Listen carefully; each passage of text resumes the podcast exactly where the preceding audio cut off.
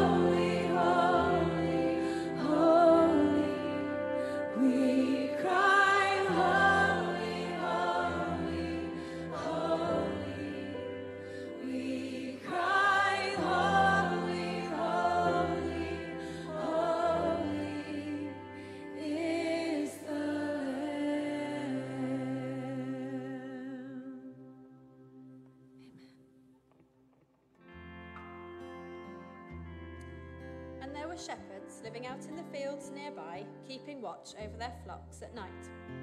An angel of the Lord appeared to them, and the glory of the Lord shone around them. And they were terrified.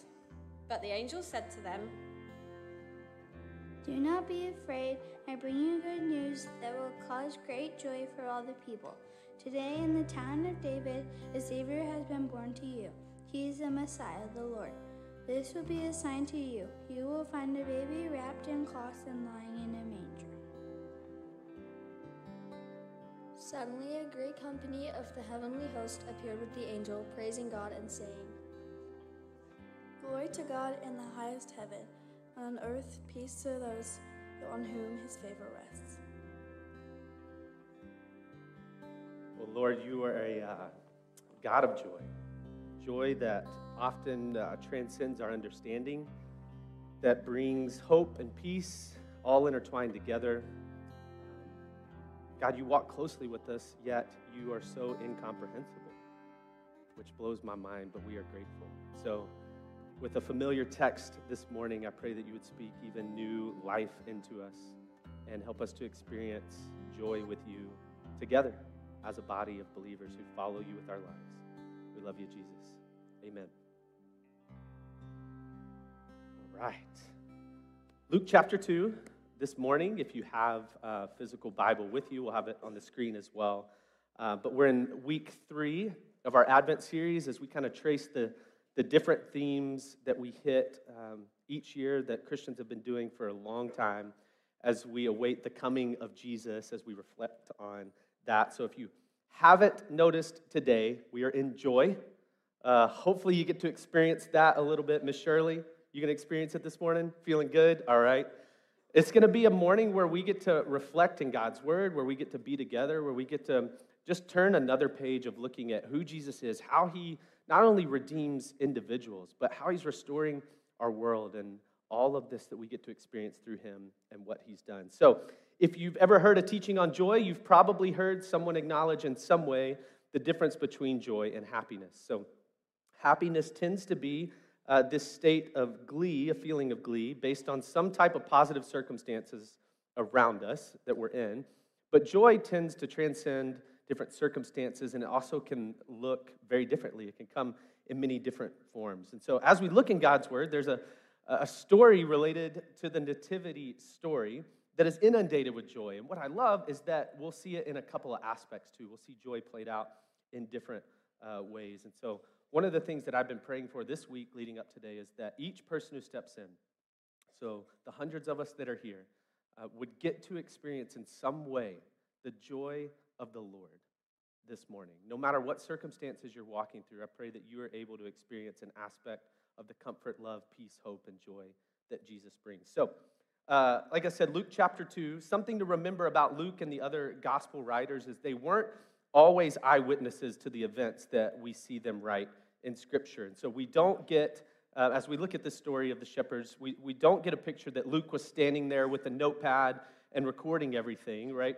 What happens is the writers years later would go back and get eyewitness accounts, and through the work of the Holy Spirit, would choose certain aspects of Christ's story to put into the Gospels. And so in Luke's Gospel, we see that he records the birth of Jesus in chapter 2, verse 7. And the very next thing that the Holy Spirit leads him to record is this story of seemingly unimportant, or at least unknown, shepherds who are just doing their jobs out in a field. And so they're the first members that get brought into this story after Jesus' birth. Not kings, not rulers, not family members, not prophets, not priests, but shepherds. They were first, according to Luke's gospel. So, why in the world would, would God reveal it to them? Who are they? So, shepherds tend to have uh, lowly jobs in that culture, kind of seen in some ways as the bottom tier of society. And so you may hear that and go, well, how kind of God to include them in this story. But if you read the whole of the gospel, you know the whole gospel story, and really, even especially in Luke, the whole of his gospel account, the idea of shepherds and lowly being included in the beginning should not surprise you at all. So, multiple times in the book of, the book of Luke, we see the poor highlighted as having favor with God. And often, the only attribute that we see revealed that leads to that blessedness is their poverty, their lack of physical resources. Even when Mary was penning the, the Magnificat, what we uh, read last week, what Mark t- taught on. Th- this idea of Mary singing this song of praise. I want you to listen to one of the lines in it. She says this He has brought down rulers from their thrones and has lifted up the humble. He's filled the hungry with good things and sent the rich away empty. Now, it's not exclusive just for the shepherds, right? Both the story of the, the Magi and the shepherds show us that the rich and the poor were welcome in the Nativity story. But here, the gospel first comes to the lowly, which is a really important detail for us, especially living in a predominantly middle class, upper middle class society. That's not everybody around us, that's not some of you. And we have to remember to consistently, as individuals, there's a responsibility for us and our church, but us as individuals, to be looking around us and bringing people into our lives, our communities, our homes, our conversations that are different than us. Because from the beginning, God is making a statement that He is going to bring this good news to all people. So, how does He deliver it? Well, we see these shepherds are sitting there, and then an angel appears. So, first through one angel. And it's, it's talking about the glory of the Lord being shown around them, magnificently bright. And obviously, we don't really know exactly what this would look like, but it immediately stirs in me anticipation for next April, when in Arkansas a total solar eclipse will roll through here. And there will be millions of eyes looking to the sky to try to observe this, this wonder. And I'm making it part of my uh, quiet time either the day before, morning of, or both to go back and reread this story, just to have a glimpse of what would it look like to, to have your eyes fixed to the sky and then see something like this. What kind of joy would overflow? Now, obviously, the shepherd's response is going to be filled with joy, or I wouldn't be teaching this passage today. That wouldn't make much sense. But when you hear of an unhindered, joyful reaction to something, what comes into your mind? Like, what does it look like? What does it sound like, feel like when someone experiences that? For me, that is an easy answer. It happened about a month and a half ago. I want you to watch and listen to the pure joy in my wife's face.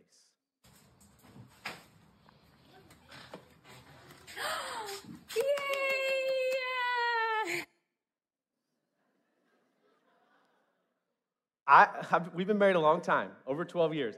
I don't know that I've ever seen her that joyful over something. I mean, it was just like instant. The question is, what was behind the camera that would make her have that type of reaction?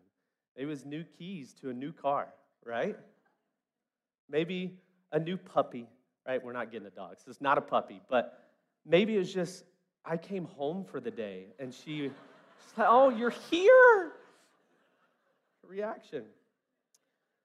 I sent this video to some of our friends, Tori and Carter. Tori and I worked together for years as partners in ministry. And so sent it to them. She was in uh, the bathroom giving their son Michael a bath. Carter was in the other room, and he pulled it up, pulled up the text, and watched the video. And she heard it. She said, What is that?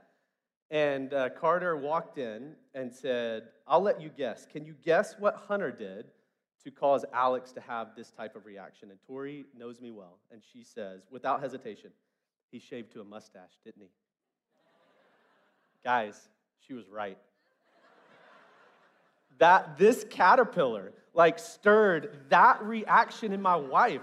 She loves my mustache. I I don't get it. Uh, she told me that, uh, oh man, you're going to show this video. I asked, I got permission. She said, people are going to think I'm so weird. But many of you have asked, like, why I have this. That is why, to get that reaction in my life. But in my head, that is what joy looks like, right? Just this, like, oh my goodness, overflowing, smiling. When we look at the scene of the shepherds, what is their reaction, right? When, when they see the glory of the Lord around them, they hear it, they look up, they see this angel. Do they go, Yay! It says they were terrified. Like gut reaction absolute terror. And I'm grateful that Luke includes this detail because I think it's really vital to watch how their emotions kind of play out. And when you consider this is already in two chapters, the third appearance of an angel. Let me show you just a glimpse at all three of them. So in Luke chapter 1, we see that an angel of the Lord appears to Zechariah and tells him about the birth of his son, uh, who is going to be John. And then in Luke chapter 1, an angel comes to Mary. This is what Mark taught on last week, and tells her about her son that's going to be born. And then the one that we see this morning, the, an angel appears to these shepherds in the field. And notice that all three of them have the same initial reaction it's fear. Right? It says that Zechariah was startled and was gripped with fear. Mary was greatly troubled at his words, and then the, the shepherds were terrified. And so, simply put, probably from having a spiritual being physically now in front of them, trying to figure out what is going on. But notice just quickly that Mary's fear isn't from the presence of the angel, it's from the words that he's bringing and the weight that's coming with that. So you've got this, this, something about these situations that weren't initially producing what we would think of as a joyful reaction. But then there's the same command from the angel to each of them do not be afraid. Do not be afraid. Do not be afraid. Obviously, the angel can sense that he has stirred some fear or some anxiety in them, which is not the intention because he has good news to bring. So he's saying, Don't be afraid. Calm down because I want you to hear the good news that I have for you. And each of them was promised two things birth of a son, birth of a baby, and the joy that would come from it. Your wife Elizabeth, Zechariah, will bear you a son. He will be a joy and delight to you, and many will rejoice because of his birth. Then to Mary, you see, you will conceive and give birth to a son. He is going to be great um, and then to the angels, good news that will cause great joy for all people because a Savior has been born to you. Now, if you're observant, you notice there's actually not the word joy in the middle one, right? When this news is delivered to Mary. You can find it, you just have to keep reading a little bit and see the scene where Mary gets this news and she goes and she travels to see Elizabeth, her cousin.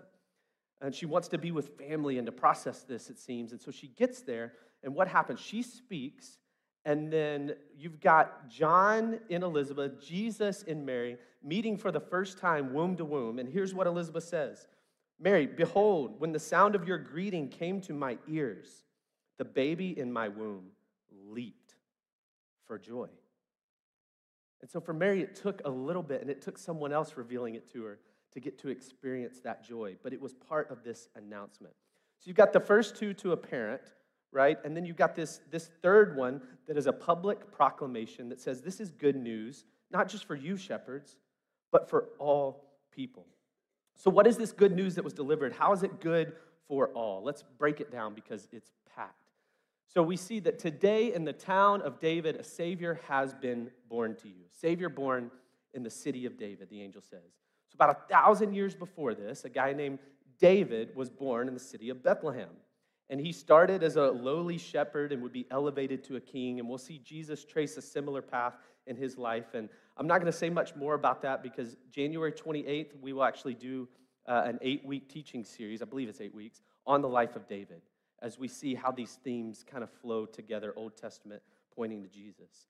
But we see the angel also says that there's a baby being born that is very, very significant. And here's how you're going to find him two identifiers be wrapped in cloths, and he'll be lying in a manger. So, lying in a manger. I, whenever I hear that, I immediately kind of associate that with the humility of Jesus. That what a humble way to enter this earth. And that is absolutely true.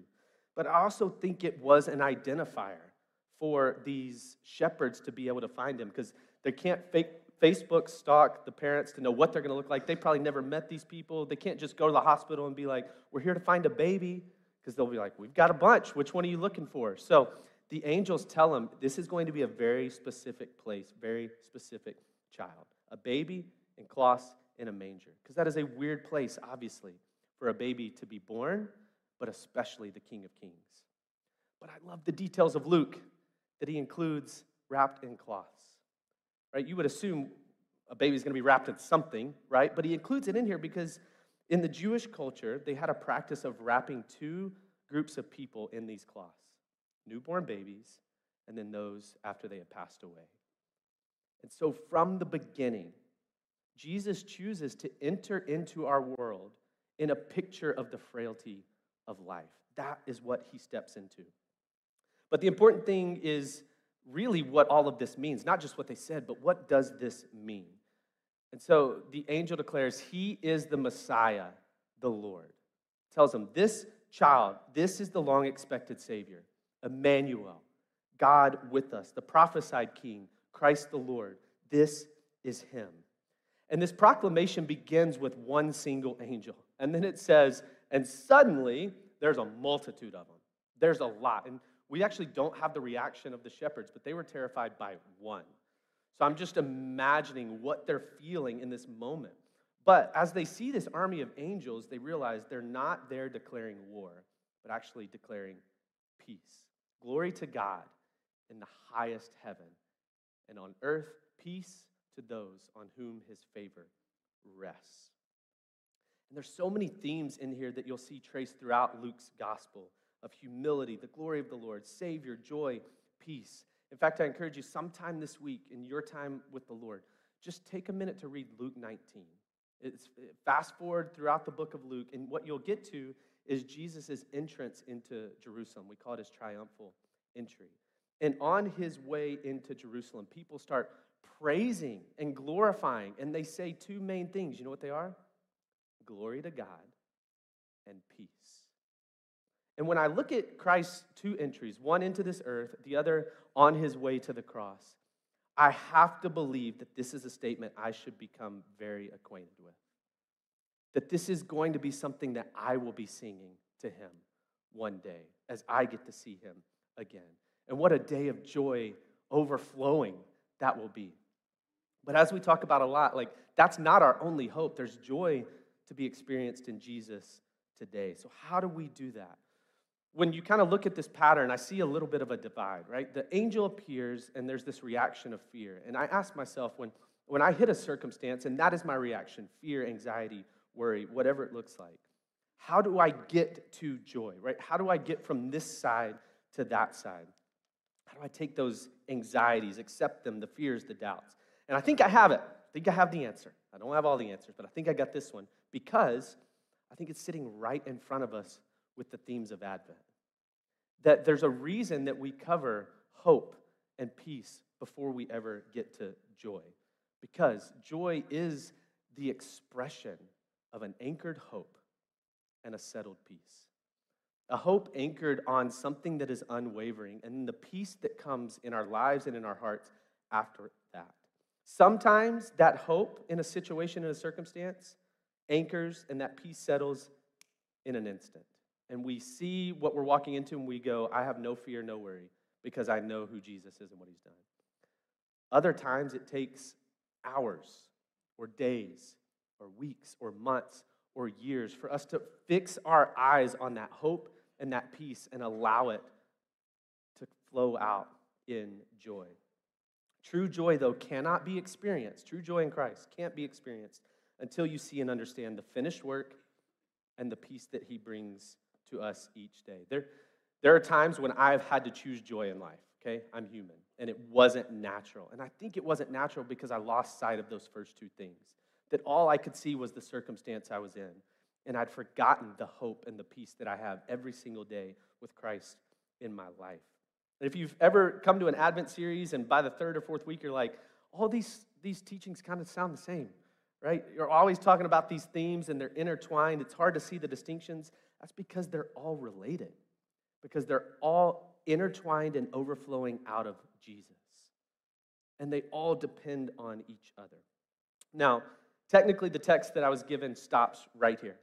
Okay, but I think to understand a little more of so what does joy look like expressed? I think we got to keep reading a little bit and see how did the shepherds respond to this after the initial fear. And the first thing I see is it's almost like they were like every junior high basketball team I've ever seen, just going like, let's go. Like, we've got this news, let's go. Let's go do something with it. Let's go. Let's get out of here. It says they they hurried, right? Other versions say they ran with haste. They, they found this news and had to do something with it. You know, we talk a lot in our church about spiritual disciplines, slowing down, eliminating hurry, like resting in the presence of Christ, prayer in the Word. And that is all so foundational for a healthy walk with Jesus. But there are times in our lives where we need to run and we need to proclaim and celebrate and share because the news that we have, the life change that we've experienced, has, has dramatically altered everything about us. And that's what's happened. They're spreading the word, they can't contain it. The shepherds were the first evangelists for Jesus Christ, and we see it here that they left glorifying and praising God. And where does it say that they went after they go visit him and do all this? It says they returned, which means they went back to the field, back to their day jobs. But now, even the mundane task of just watching and protecting sheep has a whole new meaning for them. Because think about the layers that, that we see uh, in here. There's so many layers to it. They had just seen the Lamb of God who was promised to take away the sins of the world. If anyone was familiar with what it took to cover sins, it would be shepherds. There's, there's a good chance that many of these sheep were being raised for the purpose of being sacrificed. So, if the shepherds fully understood what they had just witnessed, then they would also understand that their potential future livelihood may be in jeopardy because these lambs aren't going to be needed for that purpose anymore. But they did not care because of the hope and peace that this Savior was bringing in, into their lives, it overflowed out of them. And how beautiful and intricate of our Father and the Holy Spirit to orchestrate this to happen for Jesus. That those tending to the lambs that would be offered as a sacrifice, that they would be the first to see the Lamb of God who takes away the sins of the world. And what happened? Joy overwhelmed them, and it overflowed out of them. But they are not the only ones who experienced joy in this moment. There's one more at play in here. Do you see it? It's in verse 19. Do not miss Mary and her reaction. Here's what it says. But Mary, in the midst of all of this, treasured up all these things and pondered them in her heart. I love it. Like in the midst of this crazy, like she's now in the early stages of recovering from a pretty traumatic event for a teenage girl. And all these people are coming to visit, and she's holding the King of Kings. And what does joy look like for her? Seems a bit more calm now, a bit less hurried, a bit more introspective, maybe than expressive. So, which of these is the appropriate expression of joy? Right? It's neither, or it's both, right? we don't have to pick one or the other. Our hope is that we get to experience both ends of this spectrum in full measure over and over again. Even here on Sundays, as we plan worship sets, we do our best not to script your reaction in any way, but really to provide moments where you can see Christ more clearly and hopefully experience Him more intimately and more personally, and then get to step out in joy with whatever that looks like for you in that season. But I want to remind you of, of something that if this is true, joy is the expression of our anchored hope and our settled peace. What that means is joy is not void of grief. It's anchored in hope, it's settled in peace, but it is intertwined with grief. Alex and I were processing this teaching last night as we were getting ready, and she reminded me that you can't experience true joy in Jesus without grief because the reason that we celebrate him and that we have joy is because he has come to fix something, that he has come to sit in that grief, that he's come to redeem and to restore. So without the brokenness, we don't need Jesus. But man, do we need him. And we're able to sit in that and invite him into that. I had a moment last week sitting right over here in the band where I'm watching that All Will Be Well video, and I just break down weeping, like loud, uh, weeping, because I had this moment of like, pure hope anchored in that that truth is real. All will be well, but it's not well right now. And there's grief and joy and hope all mixed together. And Christ has a way of bringing us into those moments, whether it's in here or in your life, where you don't really know how to describe what's happening except you, you feel his presence. You feel him in your life. And he invites us into moments where we can follow him. And so, I'm sure some of you have caught on, but each week in Advent series, we're observing communion together. We're accepting that Im- invitation from Jesus to follow him into this space and, and to, to take this tangible time to remember what he's actually called us into. So we're going to be passing the elements. You can hold on to them. I'll come back up and lead us through that time. but we're going to get a chance to express joy this morning. So I invite you to stand. And I'm going to tell you, we've got two, two songs that we're going to sing together. One is going to feel a little bit more like the shepherd's reaction. So just know that. It may pull you out of your comfort zone. But we can go to the Lord with joy. Even if you're holding elements, if you need to sit them down, put them in one hand, like whatever you need to do, this is a way that we experience worship joyfully with Jesus. The other one's going to have a little bit more of a feel like Mary, where we get to reflect on the simple truths of who Christ is and what he's done. So as you receive these elements, hold them and let me remind us of the joy that was communicated so long ago that we still hold to today. But the angel said to them, the shepherds, Don't be afraid. I bring you good news that will cause great joy for all people. Today, in the town of David, a Savior has been born to you. He's the Messiah, the Lord. This will be a sign to you. You will find a baby wrapped in cloths and lying in a manger. And then suddenly, wasn't just one, but a great company of heavenly hosts appeared with the angel, praising God and saying, Glory to God in the highest heaven, and on earth, peace to those on whom his favor rests.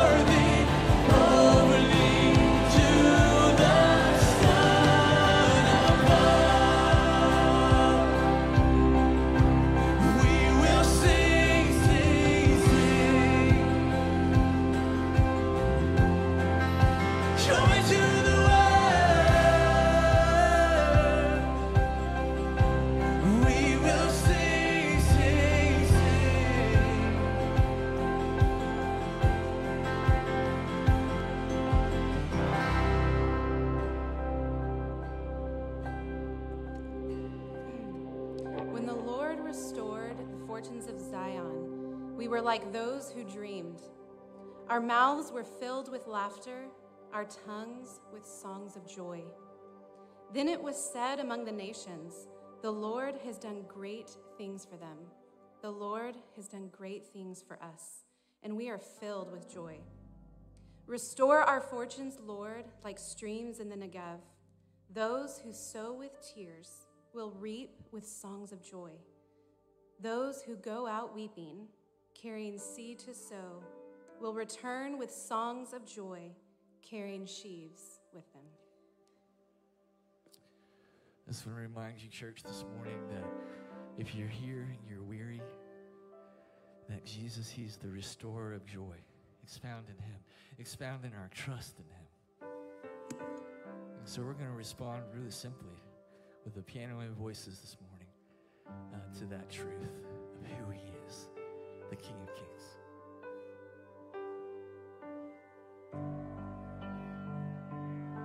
We sing in the darkness.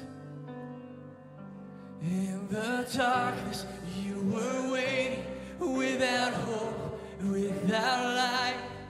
So from heaven you came running. There was mercy in your eyes to fulfill the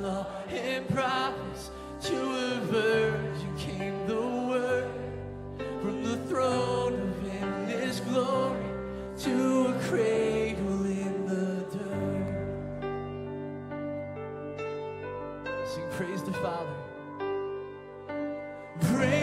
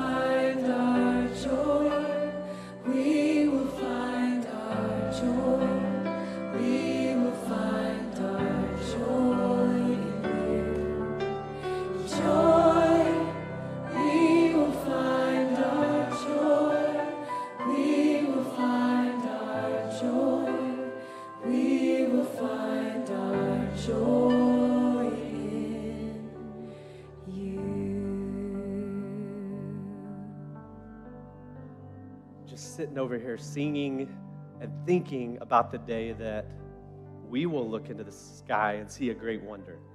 And it's not going to be an eclipse, it's not going to be an angel, it's not even going to be a multitude of angels. It will be the King of Kings, the man that we've longed to meet face to face for so long, that we experience daily, but we want to be with so bad. We will get to meet him, and it will be a joyful day. But until that day, we remember what he's done and we anticipate that day. And we do it with joy. And we do it in the way that he's commanded us as his people, a way that brings unity amongst us and fixes our eyes weekly, daily back on him, remembering the sacrifice that he's done. We do that through communion. We remember his body broken for us, his blood flowed out for us, poured out. Take and eat and drink.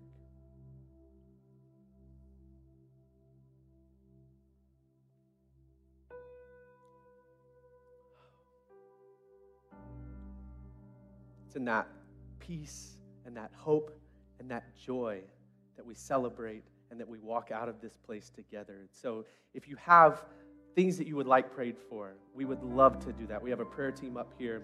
Come bring those requests. We will pray with you and over you. If you're new, you have questions about who we are, find one of our team members in the foyer. We would love to get you connected. But as we go, let me read these verses of truth over us today.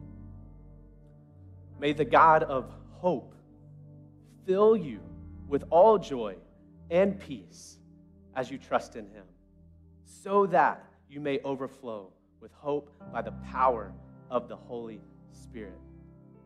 That is what we pray overflows out of us this week. See y'all next week.